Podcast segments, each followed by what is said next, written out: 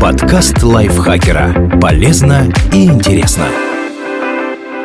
Всем привет! Вы слушаете подкаст лайфхакера. Короткие лекции о продуктивности, мотивации, отношениях, здоровье, обо всем, что делает вашу жизнь легче и проще. Меня зовут Михаил Вольных, и сегодня я расскажу вам, чего не стоит делать при использовании общедоступного Wi-Fi. Сейчас точки Wi-Fi есть везде. В кафе, отелях, ресторанах, библиотеках, аэропортах. Многие используют общедоступные сети так же, как свою домашнюю точку доступа. И зря. Хакеры и мошенники часто взламывают общественные Wi-Fi или создают уже скомпрометированные точки доступа и ждут, пока жертва подсоединится к этой невинно выглядящей сети McDonald's Free Wi-Fi. Поэтому, когда вы выходите с ноутбуком из дома, стоит соблюдать некоторые меры предосторожности. Не подключайтесь к общим Wi-Fi автоматически. Современные смартфоны и компьютеры обычно предлагают автоматически подключиться к открытым точкам доступа Wi-Fi или к тем, что вы использовали ранее. Во многих системах эта опция активна по умолчанию. Но за это удобство вы можете дорого заплатить. Киберпреступники могут создать подложную Wi-Fi сеть с названием популярного кафе или коворкинга, и ноутбуки и смартфоны жертв будут самостоятельно подсоединяться к ним без ведома пользователей. Фальшивые точки доступа — это излюбленный инструмент злоумышленников. Чтобы избежать подобных атак, следует соблюдать нехитрые меры. Отключайте Wi-Fi, когда вы им не пользуетесь. Это также поможет сберечь заряд батареи. Запретите автоматическое подключение к доступным сетям в параметрах вашего устройства, если у вас есть такая опция. К примеру, в Windows достаточно снять галочку «Подключаться автоматически» в настройках сети. И не ленитесь удалять общественные точки Wi-Fi из списка подключений сразу после их использования.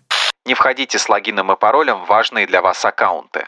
Это, пожалуй, самое главное правило при использовании публичного Wi-Fi. Не вводите в поля на интернет-страницах личные данные, имена пользователя, электронные адреса, пароли и так далее. Во взломанной общей сети Wi-Fi хакер вполне может украсть эту информацию или куки-файлы и использовать их, чтобы просматривать переписку или файлы в облачных хранилищах. Скомпрометированная точка доступа способна перехватывать ваши DNS-запросы, чтобы перенаправить браузер на поддельные веб-страницы. И все логины и пароли, которые вы там введете, окажутся в руках злоумышленника. Не создавайте новые учетные записи.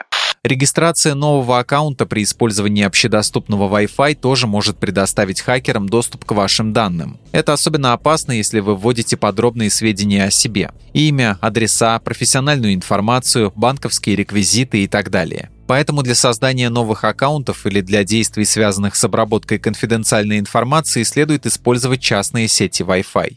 Не подтверждайте свою личность.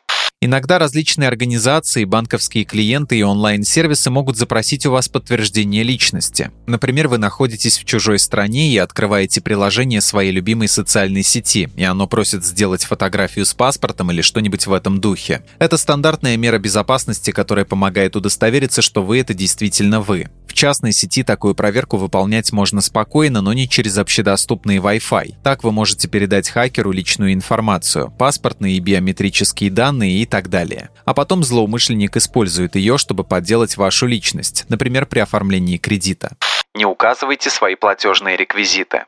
онлайн шопинг это явно не то, чем стоит заниматься в общедоступной сети Wi-Fi. Все ваши банковские данные, которые вы вводите при оформлении заказа, могут быть перехвачены хакерами. Если вам действительно необходимо совершить покупку вне дома, лучше сделайте это со смартфона через мобильный интернет. Или создайте на телефоне точку доступа и подключите к ней ваш ноутбук. Не пользуйтесь онлайн-банкингом. В публичных сетях злоумышленники могут разными хитрыми способами перехватывать и даже изменять передаваемые вами данные, и таким образом получать доступ к вашим банковским сервисам. Проще всего это сделать с помощью так называемых атак Man in the Middle, когда хакер прослушивает ваш трафик через созданную им поддельную точку Wi-Fi. Поэтому лучше подключаться к вашему счету не через общий Wi-Fi, а через мобильный интернет. Взломать мобильного провайдера хакерам будет несравнимо сложнее, чем создать фейковую точку доступа. Вдобавок убедитесь, что вы пользуетесь пользуетесь официальным приложением банка, а не сомнительным клоном, и что у вас включена двухфакторная аутентификация. Не работайте удаленно. Казалось бы, сам Бог велел работать удаленно через общие сети Wi-Fi. В конце концов, образ фрилансера, который занимается своими делами, сидя в кафе с чашечкой кофе и MacBook, прочно укоренился в массовом сознании. Но на самом деле выполнять корпоративные задачи в публичной сети Wi-Fi – это плохая идея. Киберпреступники могут получить доступ к информации, представляющей коммерческую тайну. Поэтому перед тем, как работать в каком-нибудь коворкинге или кафе, убедитесь, что вы подключаетесь к их точке, а не к какой-нибудь посторонней. И не передавайте никакую важную информацию через их Wi-Fi, если он не защищен паролем. Не предоставляйте доступ к файлам на своем компьютере.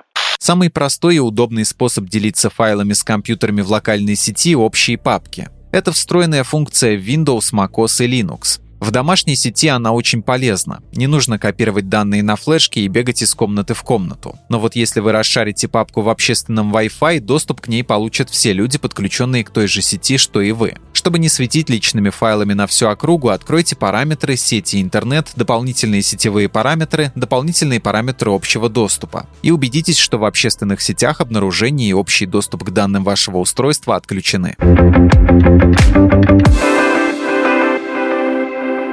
Спасибо Диме Сашко за эту статью. Подписывайтесь на подкаст Лайфхакера на всех платформах, чтобы не пропустить новые эпизоды. А еще слушайте наш подкаст про кино «Смотритель». В новом сезоне мы обсуждаем околокиношные темы. Говорим про влияние конкретных фильмов на нашу жизнь, обсуждаем споры вокруг популярных сериалов и многое другое. На этом я с вами прощаюсь. Пока. Подкаст Лайфхакера. Полезно и интересно.